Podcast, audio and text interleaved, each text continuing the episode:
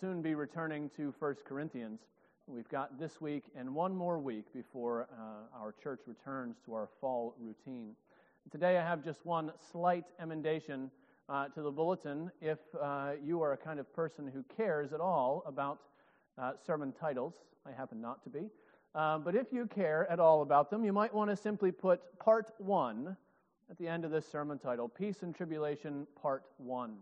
We are going to read the entire section today, verses 16 through 33, which will take us to the end of Jesus' upper room discourse. We're really only going to focus today on the first, roughly the first half, uh, into verse 23. It seems like an odd place to stop, uh, because if you have the ESV, it splits at verse 25. Those headings aren't always all that helpful, and hopefully everything will become clear as we get into the text. Uh, regardless, today we're going to be looking uh, intently at verses 16 uh, halfway through verse 23. But we're going to read the whole thing. I think it holds very well together. It actually begins in verses uh, 17 through 19 with the disciples' confusion. And then again at the end, even though they think they've understood very well, they're still quite confused. And so it is one piece. So today, let's consider this as part one uh, of a two part series. Regardless, John chapter 16, verses 16 through 33, you can find that beginning on page 902 if you picked up an ESV on the way in. Before we read this text together, let's go to the Lord in prayer.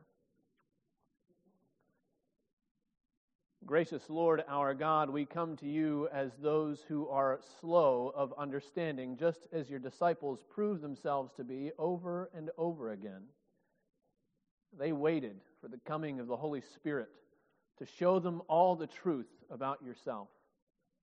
And so we pray for that same Holy Spirit that He would work in us, that we would see and behold wondrous things of our Savior, that we would be encouraged in our faith, we'd be overjoyed by your resurrection, to call upon you in faith, and to find peace in you. Help us this day to read your word, to read it aright, and to continue worshiping as we hear. We pray these things in your name. Amen. Well, hear now God's word for you. John chapter 16, verses 16 through 33. A little while, and you will see me no longer. And again, a little while, and you will see me. So some of his disciples said to one another, What is this that he says to us? A little while and you will not see me, and again a little while and you will see me, and uh, because I'm going to the Father. So they were saying, What does he mean by a little while? We do not know what he's talking about. Jesus knew they wanted to ask him, so he said to them, Is this what you are asking yourselves? What I meant by saying, A little while and you will not see me, and again a little while and you will see me? Truly, truly, I say to you, you will weep and lament, but the world will rejoice. You will be sorrowful, but your sorrow will turn into joy. When a woman is giving birth, she has sorrow because her hour has come. When she has delivered the baby, she no longer remembers the anguish for joy that a human being has been born into the world. So also you have sorrow now, but I will see you again, and your hearts will rejoice and no one will take your joy from you.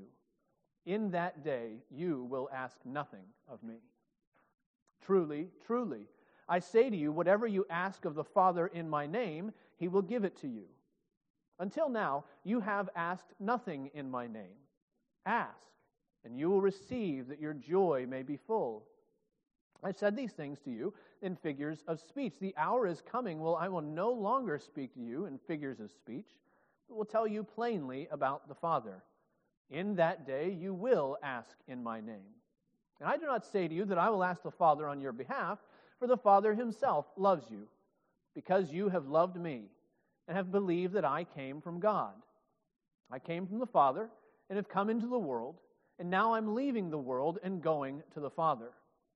His disciples said, Ah, now you are speaking plainly and not using figurative speech. Now we know that you know all things and do not need anyone to question you. This is why we believe that you came from God. Jesus answered them, Do you now believe? Behold, the hour is coming. Indeed, it has come when you will be scattered, each to his own home, and will leave me alone. Yet I am not alone, for the Father is with me. I have said these things to you that in me you may have peace. In the world you will have tribulation, but take heart. I have overcome the world. Thus ends the reading of God's holy and inerrant word. May He add a blessing to its reading and to its hearing. If you are at all familiar with Tolkien's Lord of the Rings, you will, of course, know uh, of the bread that sustained Frodo and Sam on their journey toward Mordor. It was called lembas. It was a bread made by elves with magical properties. Legolas told them that a single bite will fill a large man's stomach for an entire day. It was given to them to keep them. It was given uh, to the Fellowship of the Ring as they began their journey, and they were told this Eat a little at a time and only at need, for these things are given to serve you when all else fails. One will keep a traveler on his feet for a day of long labor. Well, that seems pretty convenient, doesn't it? If you yourself were writing a fantasy, that's the sort of implausible element you might put in to make sure that the story can plod along at an even clip. If you're worried about uh, traversing worlds, covering mountainous uh, terrain, and, and having this epic journey, uh, the whole narrative would slow down an awful lot if you had to stop and hunt and gather every once in a while. But Lembas, that, that's a good solution, isn't it? It gets everything moving. And of course, even Lembas eventually loses its appeal. Even elven bread begins to crumble. But in the midst of the story, it really is the lembas that moves the story along. Even in the midst of all of the wars and the conquerings, in the midst of all the orcs and the sorcerers and the Gollumses, it's the Lembas that moves the story along. By contrast, I grew up playing the Oregon Trail on our elementary school's green screened computers. Perhaps some of you remember that video game. You had to get in your covered wagon and travel west to find new lands and new places, and you had to always adjust your rations and always stop to hunt and gather. And I don't think that in any of the games that I played, I ever actually made it to Oregon. Something like Lembas would really have helped. Maybe it feels that same way in your spiritual life sometimes. You seem to make progress in fits and starts. You seem to get on your way and you grow in your faith only to have some new obstacle stand in your way and slow you down. It seems to be the nature of fickle humanity in relation with the Lord. In this world, you will have tribulations. Perhaps as a result of those tribulations, sometimes our spiritual tanks feel full. Sometimes it seems like we're running on fumes. Wouldn't it be nice if we had an unlimited supply of spiritual gifting with no expiration date? Wouldn't it be nice if we had something to sustain us?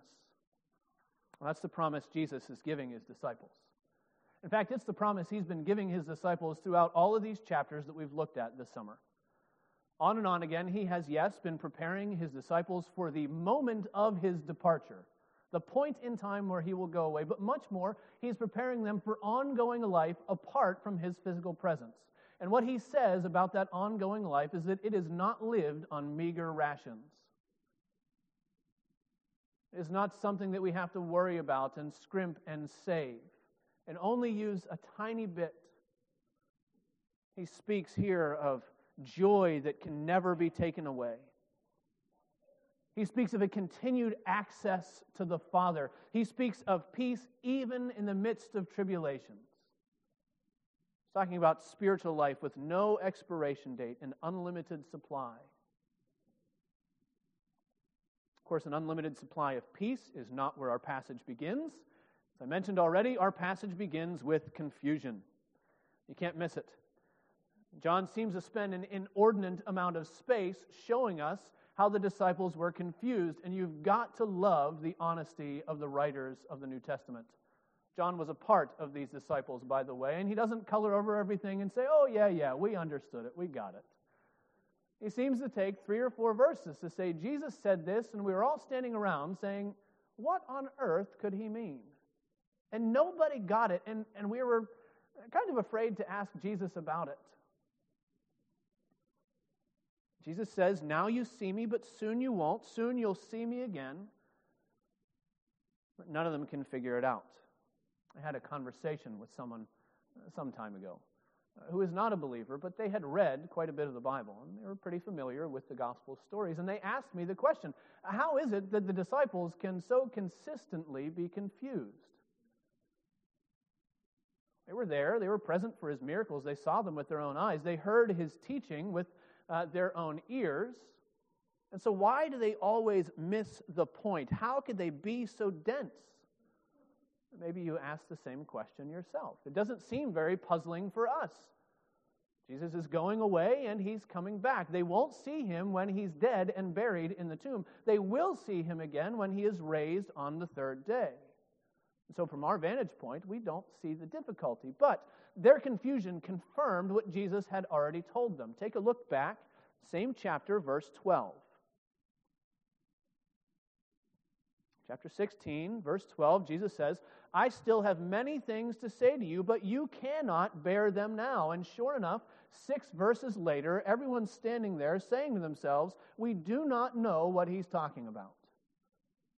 There are a couple reasons for that. One, we saw uh, two weeks ago, they can't understand these things yet because the Holy Spirit has not come. That's what he says. You cannot bear them now. When the Spirit of truth comes, he will guide you into all truth. You see, there exists in the disciples, as there exists in each of us, a natural blindness to spiritual things.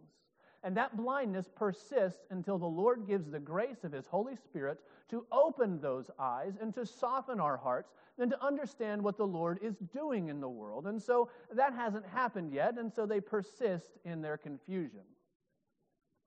It's a matter of uh, lacking a spiritual ability, lacking a spiritual discernment, but it's also a matter of timing.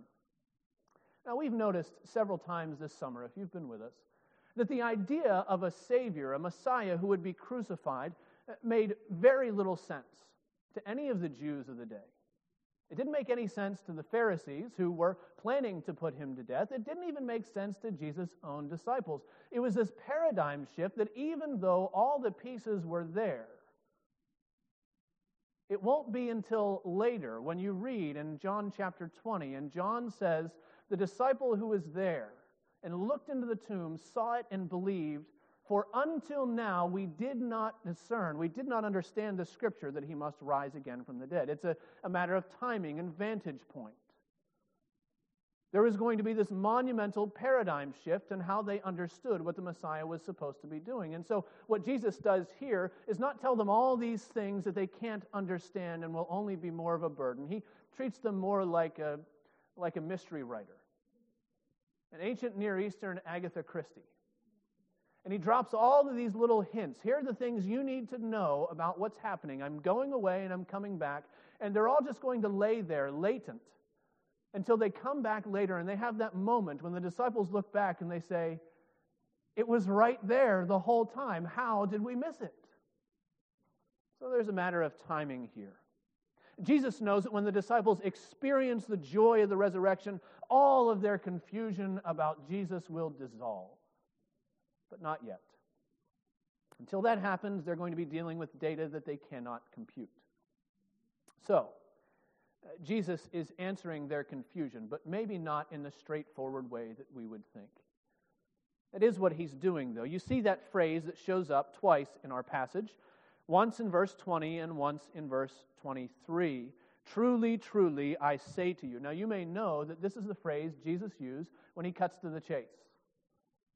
Get rid of all the other auxiliary information. Here's what you need to know. Bottom line up front. Truly, truly, I say to you, and it shows up twice in our passage. That means Jesus is giving them two bottom lines, two answers to their confusion. One of them shows up in verse 20, and the other halfway through verse 23. So I told you that everything would become clear later. And we're going to focus today on just the first answer That first statement, truly, truly, I say to you, what is the clue that the disciples need to know? What is it that you and I need to know about Jesus going away and coming back? And the answer Jesus gives is the incredible joy of the resurrection. The incredible joy of the resurrection. It's a joy that is able to swallow up all of their sorrow.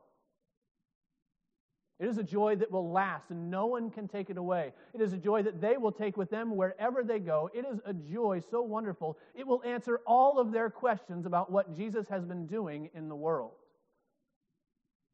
But it's a joy they won't understand until they've experienced it.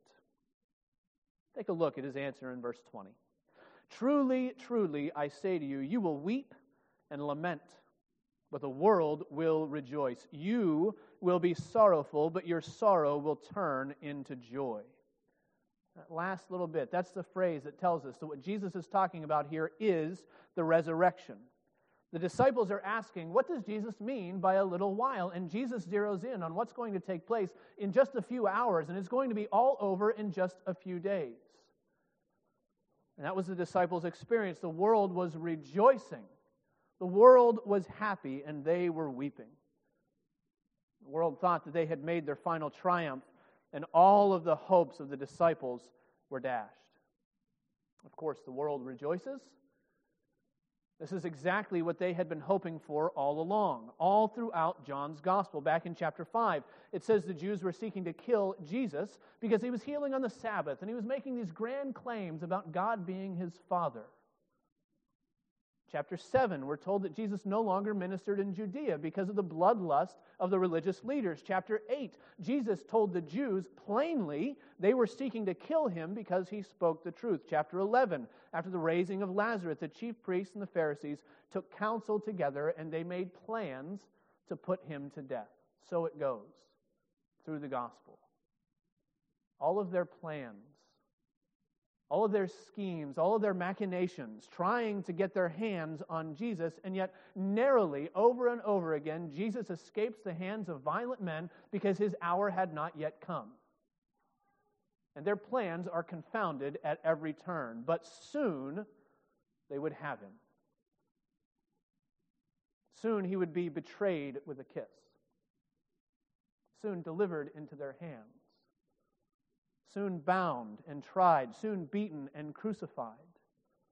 And of course they rejoiced. Everybody loves when a plan comes together. Where are the disciples when all this is happening? They're going to be scattered just as Jesus said they were going to be scattered on the run for fear that they too would be caught up in all of this. Or later, they're stuck hidden behind closed doors for fear that someone else would come along and, and wrap them up in a charge of treason and insurrection and trying to overthrow the Roman government. They were running as far and as fast as they could away from this. They were weeping over the loss of their friend. Their hopes were dashed concerning all of their dreams of the kingdom of God.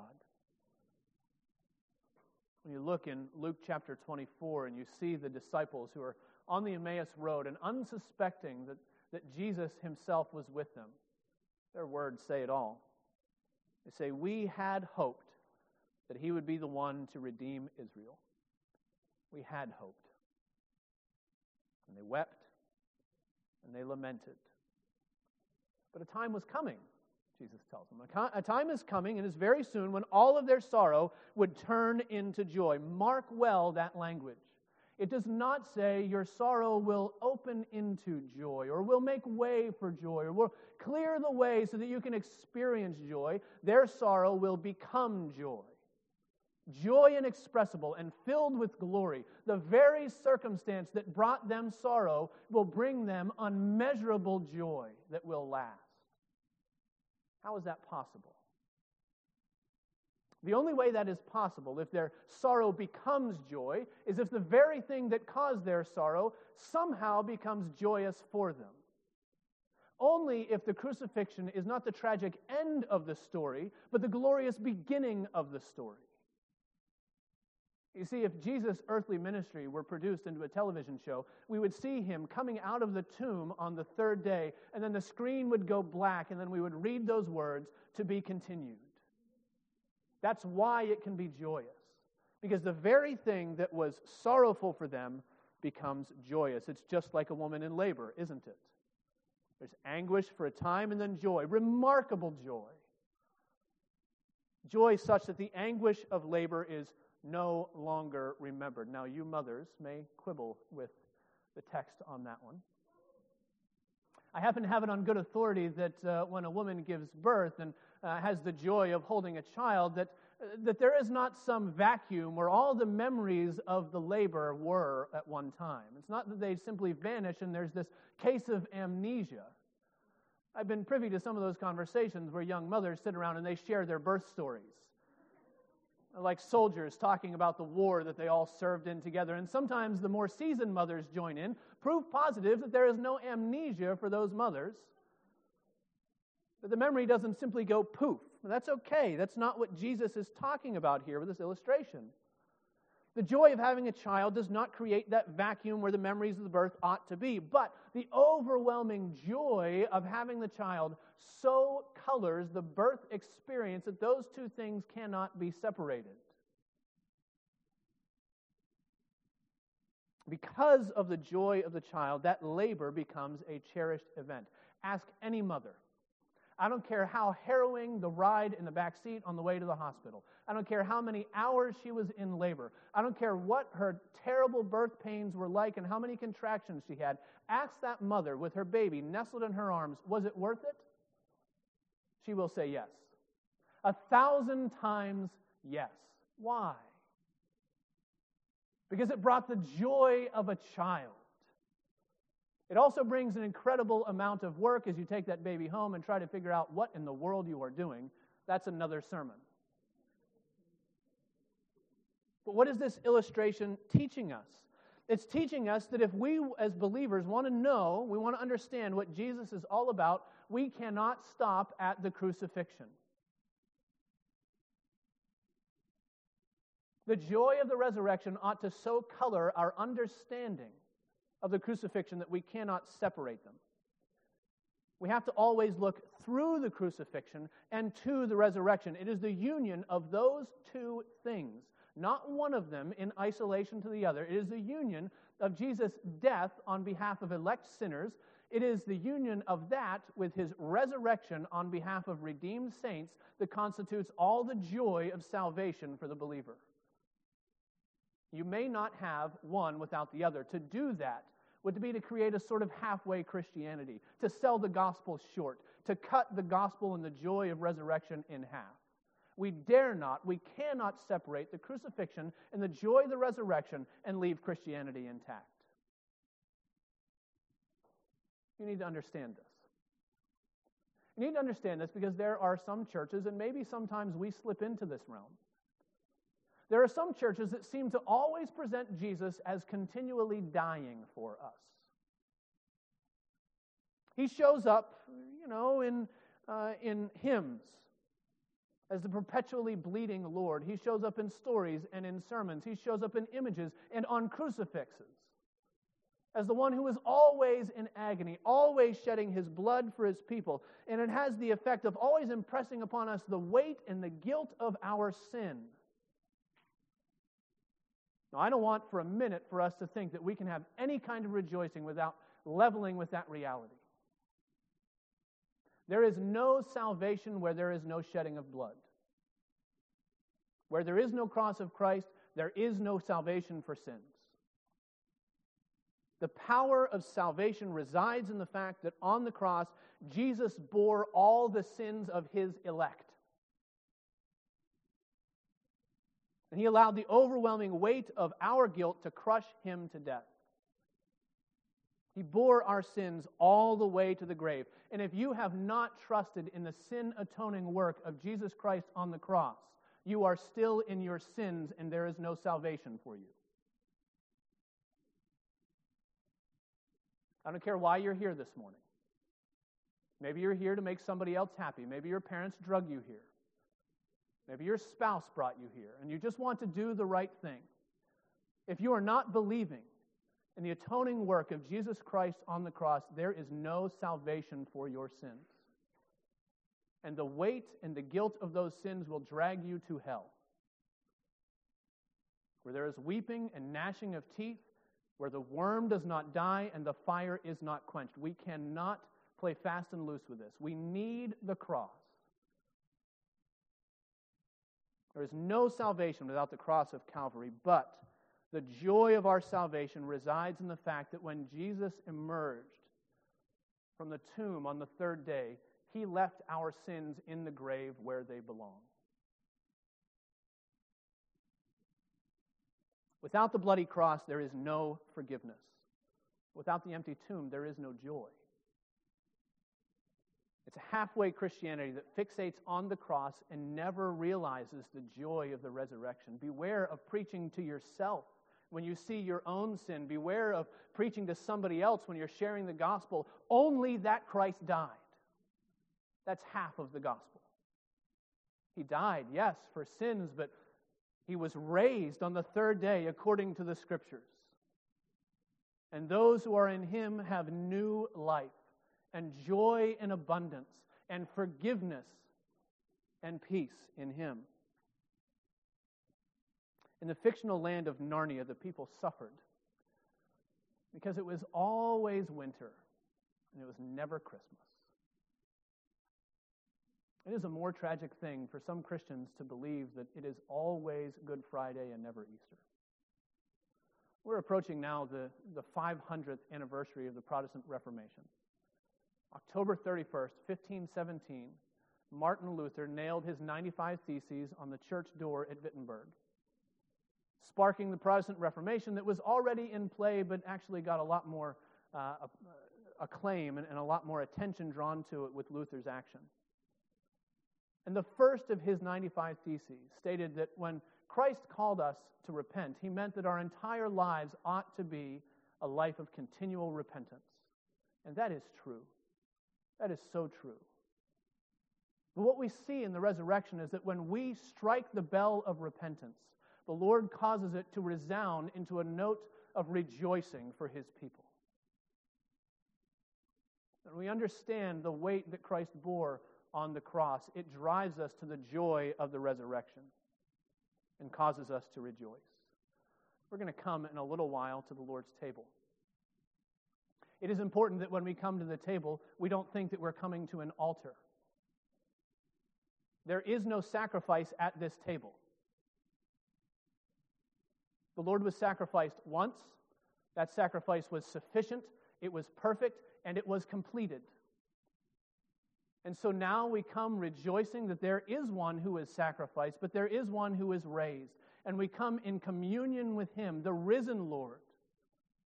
We come believing in the power of his resurrection. And that means that if you are in Christ, all the sin that followed you in here, like the dust cloud around Pigpen's feet, must shrivel and die before the sight of a resurrected Savior. Until you know the joy of believing in the resurrected Lord, you don't really know who Jesus is. Because it's the resurrection of Jesus Christ that proclaims the truth of who he is for his people. Take a look at verse 23. In that day you will ask nothing of me. Now, I don't want to get too bogged down in the Greek. But you need to know that there are two different verbs in this larger passage that are translated by our ESV as ask one of those verbs means basically inquire, to ask a question, to, to seek out information. Uh, the other one is to make a request, to ask someone for something, what we generally think of as prayer for the Lord to give or to do or to heal. Now, in verse 19, the word that's used is inquire. So it basically says Jesus knew that they wanted to inquire of him. But then in verse 23, it's the same verb. What does he say? In that day, that is, in the day when you witness and you recognize the joy of the resurrection, when all of your sorrow has been swallowed up in resurrection joy, in that day you will inquire nothing of me. You see what he's saying? I know you're puzzled now. I know you don't quite understand what it is I'm doing and what it is that I've come to do for you. But when you see the resurrection, then all the pieces will fall into place. All of your questions about who I am and what I've done will be made clear. In that day, you will ask no more questions of me because you will see it. And that's what John says in chapter 20. The disciples saw that glory face to face. They beheld the risen Lord. We don't see it the same way, do we? We don't see him with our external eyes, our physical eyes, but we do see him with eyes of faith. And the writer who wrote to the Hebrews says that's the, the real key to Christian living, isn't it? Chapter 12, verse 2, Hebrews tells us this is a secret that we look to Jesus, the founder and perfecter of our faith, who for the joy that was set before him endured the cross, despising the shame, and is seated at the right hand of the throne of God. Who is he? He's the one who endured the cross. But where is he? He is seated, he is raised, he's at the right hand of the Father. And as we journey with him, we are kept by him as we look to him where he is raised in the right hand of God the Father. There's another promise for God's people, though. Not just that we would look now as in a mirror darkly, not just that we would grope in the darkness and try to see something that is so very hard to see in our daily lives. Because it's good for us to talk about seeing Christ by faith while we're all sitting here together and we're singing nice songs. And then the benediction happens and we go out into the world and we have those tribulations, and it's a whole lot harder. But he says it's not always going to be like this. It's not always going to be the sense that you're going to be looking for me and straining to see whether you can see me with eyes of faith and explaining that to your neighbor who has no idea what that even means. It's not always going to be like that. It's going to be different. There will be a day when we will be with him, we will see him as he is, and in that day we will know him even as we are fully known. We jumped over verse 22, but it seems to be that this is what Jesus is saying in that passage. There's a small change here, an almost imperceptible change in the line of sight. But look at what Jesus says. So also you have sorrow now, but I will see you again, and your hearts will rejoice, and no one will take your joy from you. An almost imperceptible change, but it's the promise of what the Lord will do to keep his people. Isn't that where our joy is to be found? Not in knowing that I'm pretty good at looking for Jesus and finding out where he is, but in knowing that he sees us, and knowing that he has called us, and knowing that he keeps us and sustains us through every trial and tribulation. And there is a day coming when all of our faith will be made sight. And in the midst of that time, we've been given the resurrection joy.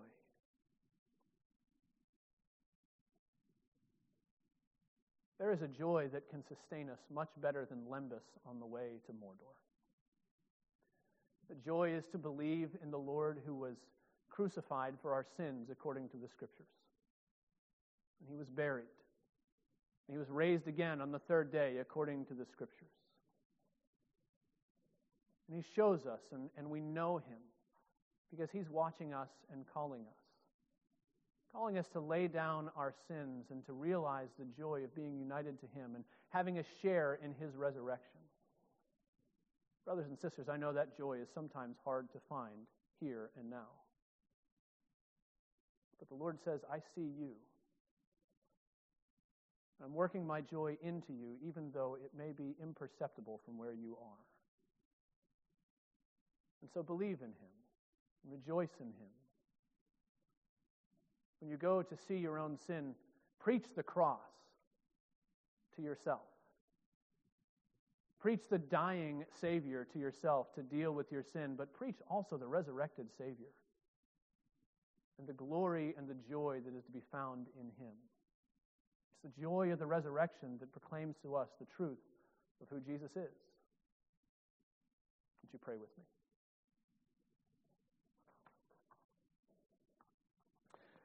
Oh, gracious Lord our God, we pray that if any have come in today confused, as the disciples were, as to who you are and what you're doing.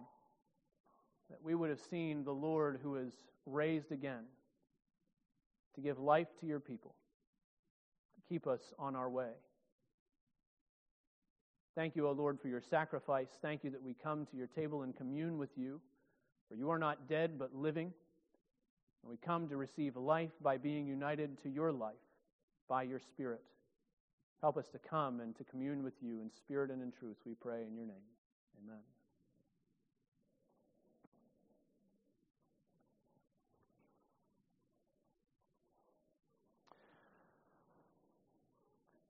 Now, as they were eating, Jesus took bread.